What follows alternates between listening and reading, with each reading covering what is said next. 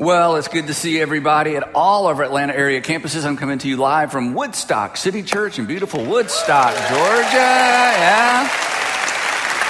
And I'm sure it's beautiful where you are as well. So, welcome to all of our Atlanta area churches and our special, not special guest because you're here every week, our church down in Lake at Lake Oconee Church. Glad that you guys are with us, all our churches in Southside. Super excited to have you all together. And for those of you who are joining us on our live streams, we're glad you're a part of this as well, of course. Um, this is really cool. It's basically now a citywide, a citywide gathering of Christians and non Christians, believers and unbelievers, and used to be believers, and starters and returners and questioners and some of you are skeptics. And together we, we gather every weekend and we wonder together and we wonder out loud is there more to this life than this life? And we hope there is.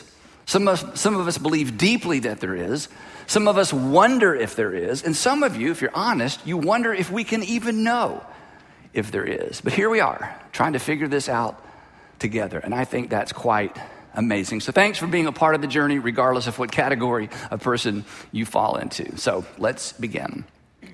If you've been around for a while, you'll know that about nine years ago that we did a series called Guardrails. So today we're actually beginning, or depending on how long you've been around, re-beginning this incredible, incredible series, Guardrails. Now, we all know what a guardrail is. A guardrail, the, the official definition of a guardrail, is a system designed to keep vehicles from straying into dangerous or off-limit areas. It's a system designed to keep vehicles from straying into dangerous or off limit areas. Um, you generally find guardrails in three areas bridges, medians and curves, uh, bridges to keep us, you know, from going off the edge of the bridge into the abyss, uh, medians to protect us from oncoming traffic or to protect the oncoming traffic from us, and curves um, because there are oftentimes unexpected changes in the road. Guardrails, as you probably know, in fact, as you do know, maybe you haven't thought of it in these terms, guardrails accomplish two things in particular. Guardrails direct us and they protect us. They direct us and they protect us. And the other thing that's going to be important for our discussion in these next few weeks as we talk about guardrails is this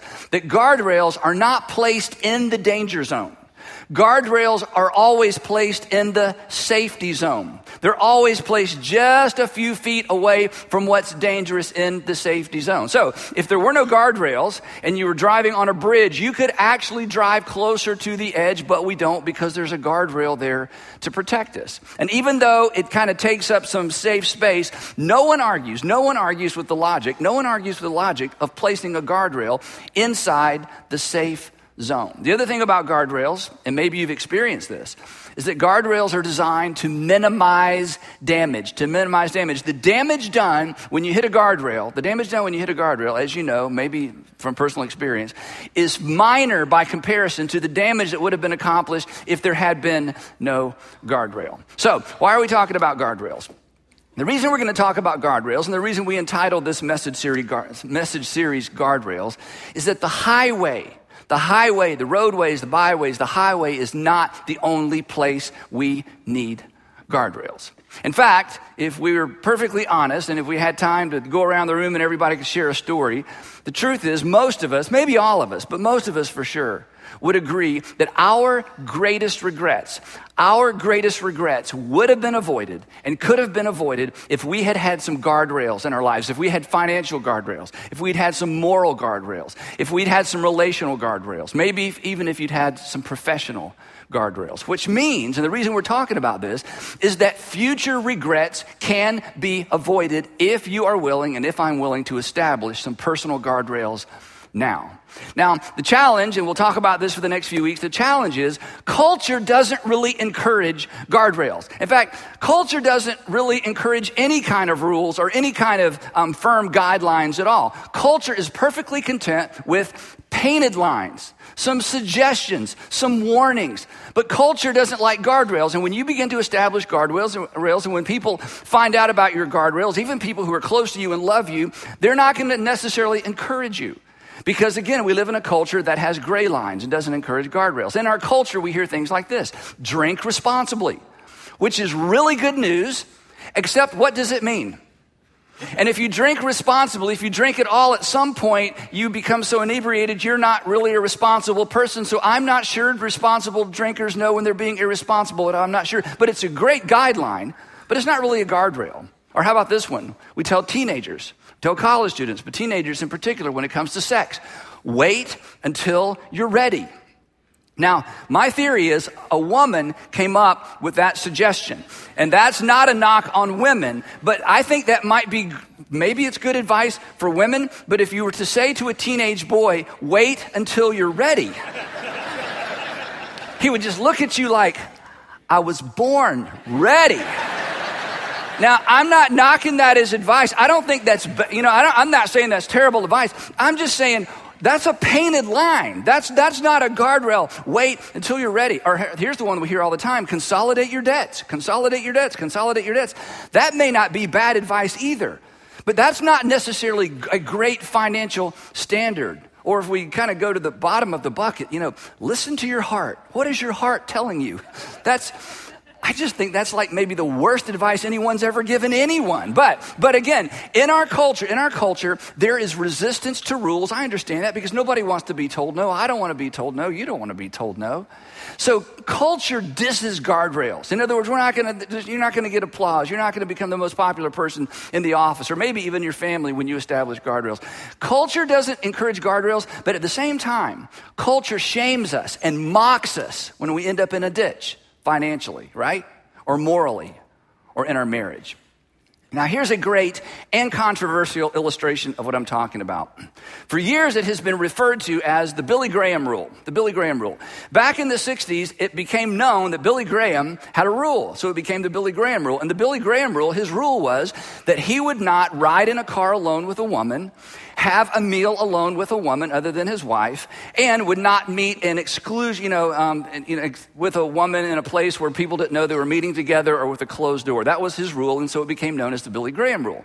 Then it became known as the Mike Pence rule, because our vice president, it was discovered that he applied the same rule. And when people found out about this, um, people kind of went berserk. And, and, I, and there was, there's reasons why, because this rule, as we're going to talk about in a few weeks, certainly has been misapplied.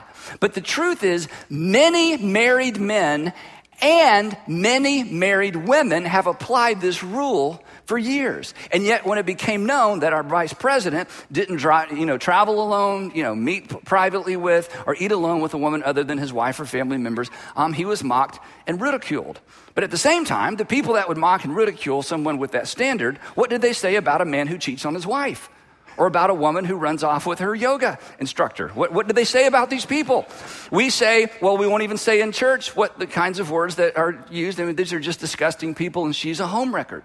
Now, during this controversy with our vice president, um, the Harvard Business Review published a really good article. So I'm not knocking this article at all. It was a really fascinating article. And they, the name of the article was Men Shouldn't Refuse. I mean, they just put it right out there. The article title, Men Shouldn't Refuse to Be Alone with Female Colleagues. Wonder what that's about. Okay, that's the title of the article. Men shouldn't refuse to be alone with female colleagues. And the point of the article was that when this rule is applied, according to the authors, that it hurts women in the workplace, it uh, minimizes their importance, um, it reduces their potential for, you know, moving up up in a company. And, and the article made some really, really, really good points. But as the authors went on and on and on, kind of tearing apart and ridiculing this whole idea of the Billy Graham rule, they must have realized okay, there's a reason. There's a reason that, you know, logical, rational people have established this rule. And the reason is there's a lot of stuff going on in the workplace that isn't healthy between men and women. And when men and women travel together, things happen. And when men and women eat together, and they're, you know, married men and women eating with other people's husbands or wives and drinking with other people's husbands or wives, things happen. No one can deny the fact that the workplace, because of the goals, the late nights, all the things that happen, the camaraderie in the workplace, that the workplace is, you know, fertile soil for some bad things to happen between people who should not allow bad things to happen. That, there's plenty of stories to substantiate the need, possibly, for a rule. So at the end of this article, um, HBR, the, the, authors of this article in um, Harvard Business Review, they make the following suggestions. And I'm not knocking this article. The article makes some great points. But my point in showing you this is to say that when it comes to our culture, our culture is not going to encourage you and encourage me to establish guardrails. It's gray lines. It's just lines along the side. So here's what the article how the article concluded in terms of what should we do in light of this dynamic that happens in the workplace, but in light of the fact that we shouldn't have this particular guardrail. So here's what the authors wrote. They said, "So, What's an evolved male leader to do? So this is addressing men in particular. So I'm not leaving women out. This the article is addressing men. So what is an evolved male leader to do? In the simplest terms, become what we call a thoughtful caveman. Now, I don't mind being called an evolved caveman. It's so interesting in culture, you dare not talk about cave women. In fact, no one ever talks about cave women. And I think there were cave women, but imagine, so we don't, we don't go there, okay?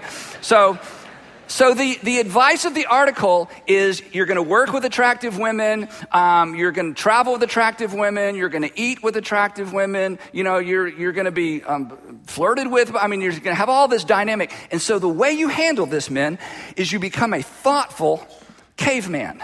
Okay, that's not helpful. But then there's another statement, okay? Here's how they conclude the article toward the end. Healthy, mature, self aware men understand and accept their distinctly male neural architecture. I'm not even sure I understand that sentence, okay? So if this is supposed to help me, okay, if this is supposed to help us in the workplace, if this is supposed to somehow create some boundary and some healthy boundaries between men and women in the workplace, I, I, maybe, okay, but here's, here's the real problem, and let's just assume for a moment this is true, and it probably is. But women, let me, here, here's the problem. Let me just ask the ladies, okay, ladies, okay, ladies, how many of these are there?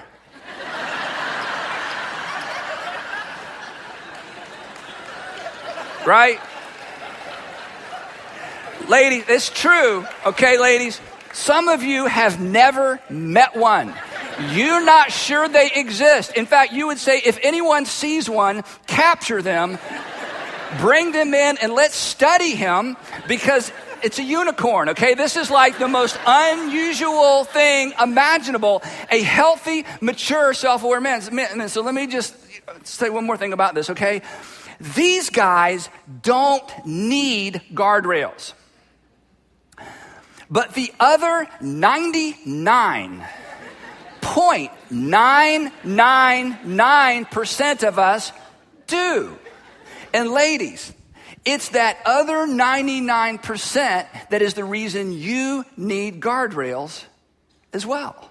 Now, the Billy Graham rule, the Mike Pence rule, it's a rule I've had since you know, I was married, or even before I was married, because I'd heard about this. It's just sort of a way of life for me. It's, it's been this way for a long time. This rule has been, on one hand, mischaracterized, and I believe the HBR article actually mischaracterizes it. And it has been misapplied where it has made it difficult in some circumstances for women to rise up through the workforce. So it has been both mischaracterized and misapplied. And because of that, in just a few weeks, we're going to come back to this very notion, this very guardrail. So, if all anything that I've just said is offended, uh, offensive, all I ask is that you wait a few weeks before you let me know because we're going to come back to this. Now, here's the point of all that. If you opt for guardrails, if you opt for personal guardrails, you may not be celebrated, but I promise you will have fewer regrets. Now, this is not a new idea. It is certainly not an original idea. The idea behind the idea of guardrails has been around for a long, long time. In fact, the Hebrew Bible, what we call our Old Testament, the Hebrew Bible talks about setting up standards and boundaries. The New Testament sets, talks about setting up standards and boundaries. And today, I want to take you to a passage in Paul's letter to the Ephesians.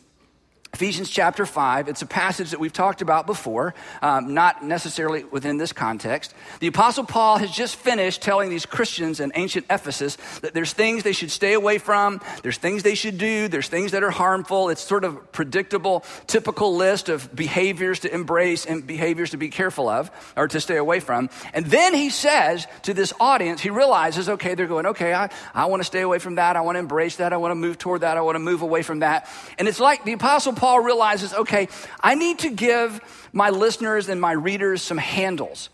So then he goes into how to approach or how to live in such a way that you don't end up in a ditch on the left or a ditch on the right as it relates to relationships, finances, morality, friendship, you know, just about any area of life. And here's what he says. I want to walk you through these verses kind of slowly. Ephesians chapter 5, the Apostle Paul writes this Be very careful then how you live.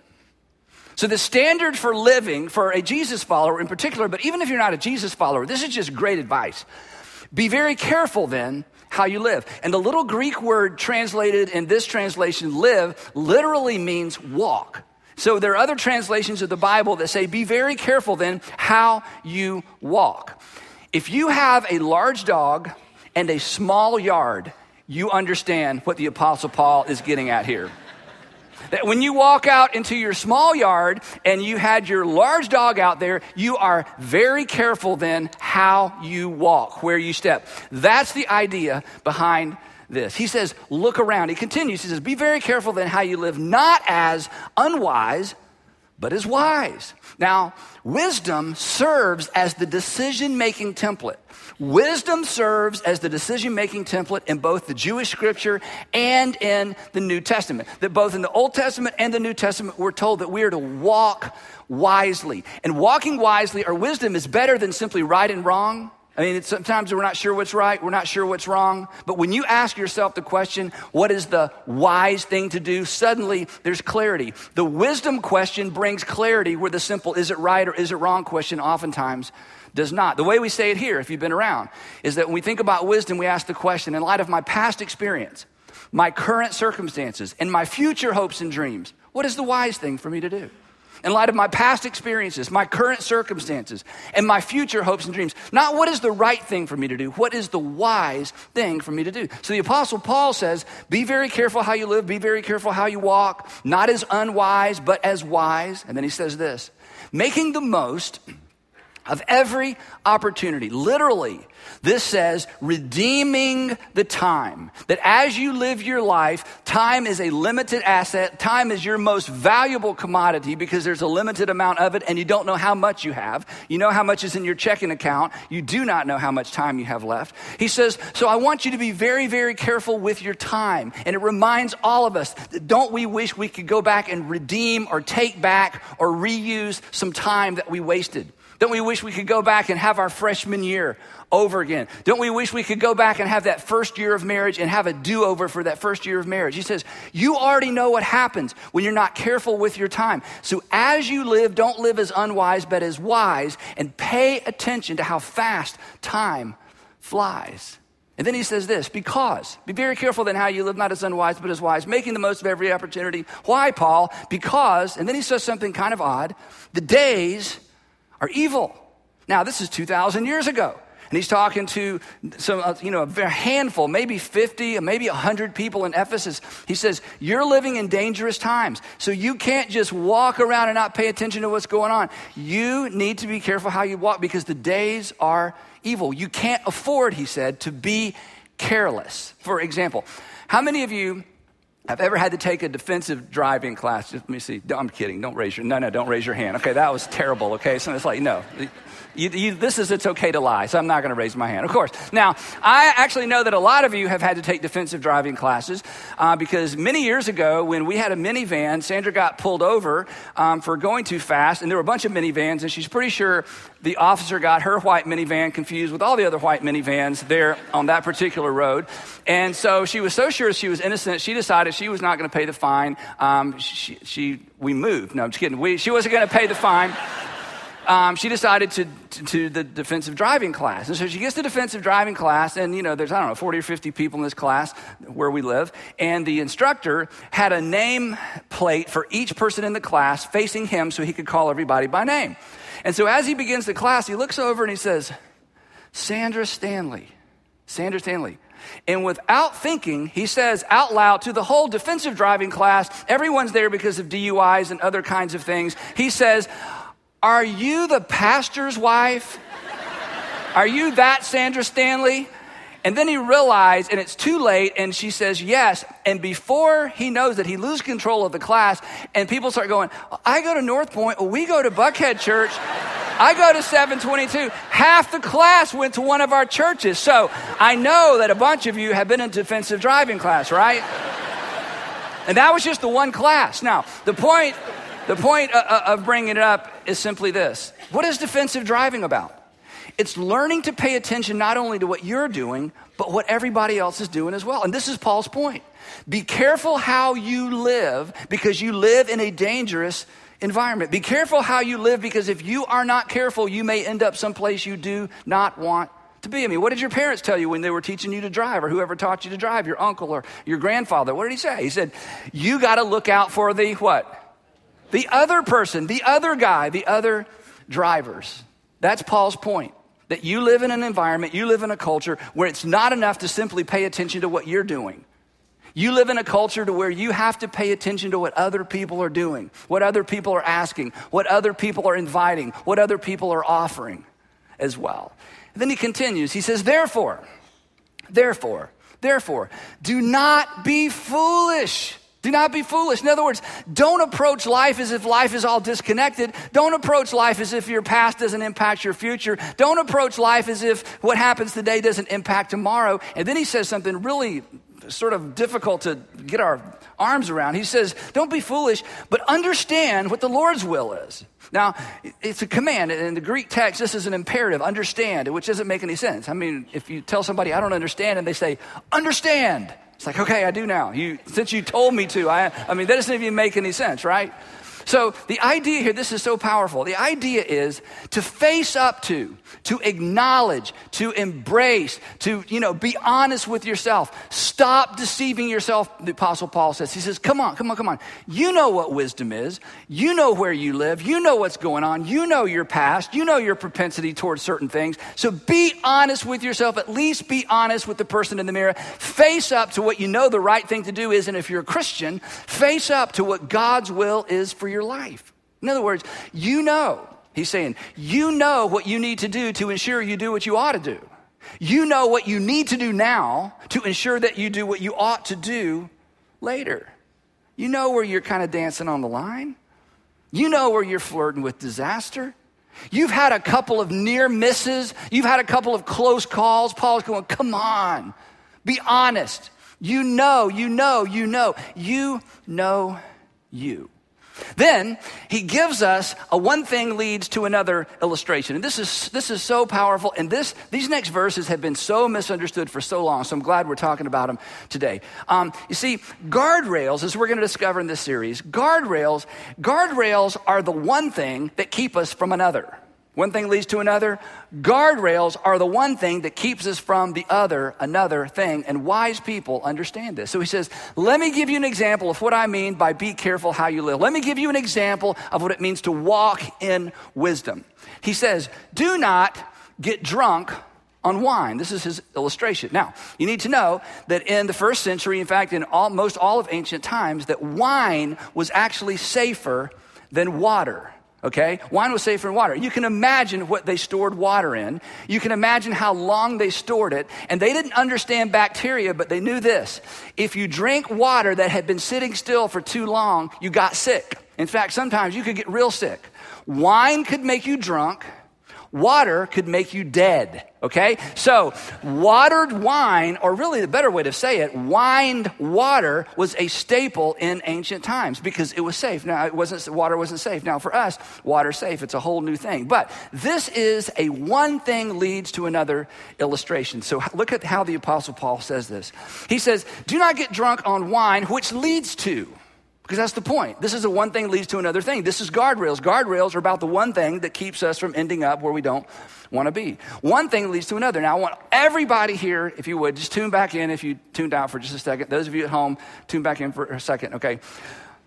When you see this, I want you to fill in the blank, not out loud, but in your mind. Do not get drunk. And let's just, if we just remove the words on wine, do not get drunk, which leads to, think about that do not get drunk because it leads to anything come to mind? Anyone come to mind? Do you know anybody that probably wishes that don't get drunk was a guardrail because of what it led to? In fact, chances are in our audience all over the city and all over the country, and in some cases all over the world, somebody's watching, somebody's listening and your life, your life would be completely different. Your life would be completely different if your mom or your dad had stayed sober. Now, think about that. Their life would be different for sure, but your life would be different. Now, we're not going to spend the whole message talking about alcohol, but just want to make one other statement while we're here because we don't go here very often. If more than one person has told you you drink too much, you do. You do. You do. Now, back to Paul. The problem with getting drunk, I mean, it was kind of heavy there. It got real quiet here in this room, okay? I don't know about everywhere else. The, okay, back to Paul. The problem within the context of this passage, the problem with getting drunk is what it leads to. Drunk is the guardrail. Now, I know for some of you, it's the goal, but for the Apostle Paul, drunk is the guardrail. And you laugh, right? And it's funny, right up into the point that a woman gets punched. That's not funny. Right up into the point where somebody veers across the median. Then it's not funny. Right up into the point that a college student realizes everybody else quit and I can't quit. And suddenly, what was kind of a pastime becomes a pathway for somebody and it has the potential to wreck and ruin their life. And they look back and they say, if only I had established, in light of my past experience, in light of my dad's past experience, my mom's past experience, in light of my uncle's past experience, in light of what's going on in my family history, in light of my current circumstances, in light of my future hopes and dreams, where does the guardrail need to be for me on this issue? And culture mocks us and laughs at us and then disses us when they find out that we have a drinking problem. Here's how the Apostle Paul fills in that blank. Do not get drunk with uh, wine, which leads to a word we never use anymore debauchery, which is basically primarily sexual indulgence as a result of a lack of self control. Any kind of indulgent that, that, indulgence that results from a lack of self control or a loss of self control. And once again, it points back to the value and the power of what we're talking about in this series of guardrails. Because guardrails safeguard us. Guardrails safeguard us from handing over control of our lives to someone or something else. Guardrails will safeguard you and your kids and your husband and your wife and the people you work with, will safeguard you from handing over control of your life to someone or something else. The Apostle Paul in another place says, Do not be mastered by anything, and do not be mastered by anyone. And guardrails is a step toward ensuring that in your future you are not mastered by anything or anyone. And then he says, Instead, do not get drunk on wine, which leads to debauchery. Instead, now, if you are not a religious person, if you're not a Christian, if you're not a Jesus follower, everything I've said so far is kind of common sense. You may not have heard it said in this way, but you're going, okay, I'm not really a church person. I've never read that before. I don't, I'm not, I've heard of Paul, but okay, okay, you got me. I feel a little bit bad about myself. You're right. I have some regrets, which leads to, I knew what it led to. So I'm with you so far. Okay, but at this point, the Apostle Paul kind of changes directions just a little bit. And at this point in his writing, he's writing to Christians in Ephesus. At this point, he dips into his faith in Jesus. At this point, he begins to leverage, just for one verse, he leverages the fact that he truly believed that God sent Jesus into this earth, to, to, the earth, as his only son to die for the sins of mankind. And the Apostle Paul came to this early, maybe seven years after the resurrection. So the Apostle Paul believes that Jesus was who Jesus claimed to be and that he actually rose from the dead. So now he dips into this basic Christian teaching. And here's what he says He says, Don't be drunk with wine, which leads to debauchery, but instead be filled with the Spirit. And the New Testament teaches that when a person puts their faith in Christ, that the Holy Spirit comes to reside in them in some mysterious way, but where you experience it is in your conscience. So the Apostle Paul says instead of giving over control of your life to anything or anyone, whether it's alcohol, being a workaholic, um, finances, finances, greed, a hobby, a person, an affair, instead of giving over control of your life to anything or anyone, I want you to submit your life to the nudging, the promptings of the Holy Spirit. And he says, when we become believers, the Holy Spirit moves into our conscience. Now, everybody, pretty much everybody has a conscience, unless you're a sociopath, and you're probably not in church if you're a sociopath. But other than sociopaths, pretty much everybody has a conscience. And the strangest thing happens. I've seen this so much. Many of you, this would be your story. When you became a Christian, isn't it true? It's like your conscience began to be fine tuned to a whole different way of thinking and a whole different way of living. The, the, Holy Spirit taps on our conscience The Holy Spirit doesn't yell, it doesn't scream, it's not a ghost, it's not spooky, it's not strange. It's basically what everybody experiences, but the Holy Spirit takes it to another level. It's a gentle nudge. It's a, you're about to pick up, you know, and answer, and there's just a, uh, uh, uh, uh, uh. You're about to, you know, hit send, and there's a, uh, uh, uh, uh, uh. You're about to take a left instead of going straight, and there's just that, uh, uh, uh, uh, uh. That's the Holy Spirit. So, in conclusion, here's what Paul says Be very careful then how you live.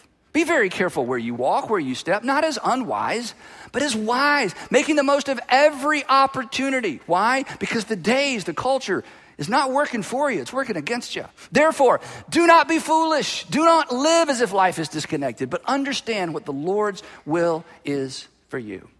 Now, for the next few weeks, we're going to come back to this over and over and over. Come on. Nobody plans to wreck their life any more than they plan to wreck their car, right? Nobody plans to wreck their career. Nobody plans to wreck their marriage. Nobody plans to wreck their health. Nobody plans to wreck their profession. Nobody, you know, plans to wreck their body. Nobody plans to wreck any of those things any more than we plan to wreck our cars. The problem is we just don't plan not to. And guardrails is how you plan not to.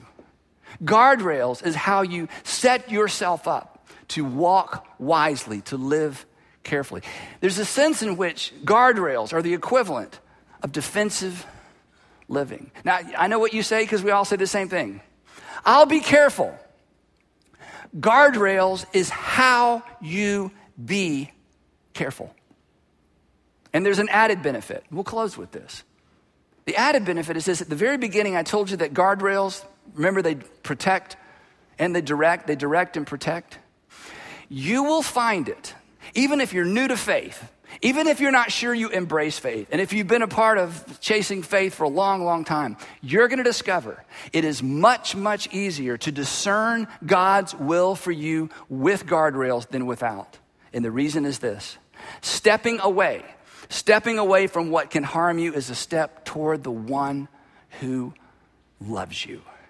And at the end of the day, this discussion isn't simply about becoming better people. At the end of the day, this whole series, this whole message series, this entire discussion is about becoming more surrendered people. Surrendered to the God who loves you, to the God who sent his son to pay for your sin and to pay for mine, and to live in such a way that our lives glorify, big Bible word, Christian word, that, that our lives glorify or speak well of our Father in heaven. So this is about you, but it's not just about you. So, final question Where do you need to start? Where do you need to start? What is it that you need to face up to? What is it that every once in a while something reminds you, every once in a while somebody reminds you and you just push it off to the periphery and you just, you just, you know at some point you got to face it, at some point you got to deal with it, at some point you need to step back from it. What is it for you? Where are you flirting with disaster? Where are you driving too close to the edge? And would you be open for the next few weeks for the Spirit of God to begin to move in your heart and to help you establish some guardrails? Think about that, and we'll pick it up right there next week. Now, if you'd like to see this again, I can't imagine why you would, but if you would, if you go to guardrails.org, or if somebody in your small group missed this particular week, or if you want to watch this with your small group, if you have kids, okay, if you have teenagers, pay them. Say, here's 20 bucks, we're going to watch this. 25, 30, 35, 40, whatever. We, are going to watch this together. But uh, this whole series will be sitting right here. And if you're in a small group or you're about to start your group, as you get through Group Link, there's a PDF associated with each one of these messages. And I'm going to spend some time with our team. We've developed questions for each one of these messages so that you can get uh, sit down with a group of people, get life on life, and talk about how these concepts relate to your life. So don't miss that opportunity. Remember that. We'll put everything associated with this series right there. Let me pray for us and we'll take off. Father, thank you for preserving this ancient text. Thank you for the Apostle Paul. Thank you for the practicality. Thank you today for raising in our minds and our hearts things that we have not thought about in a while, and in some cases, things we don't want to think about. But would you please, please, please, in your grace and mercy, give us wisdom to know what to do with what we just heard? And we pray these things in the matchless name of Jesus, our Lord. Amen. Thanks for being here. We'll see you next week for part two of Guardrails.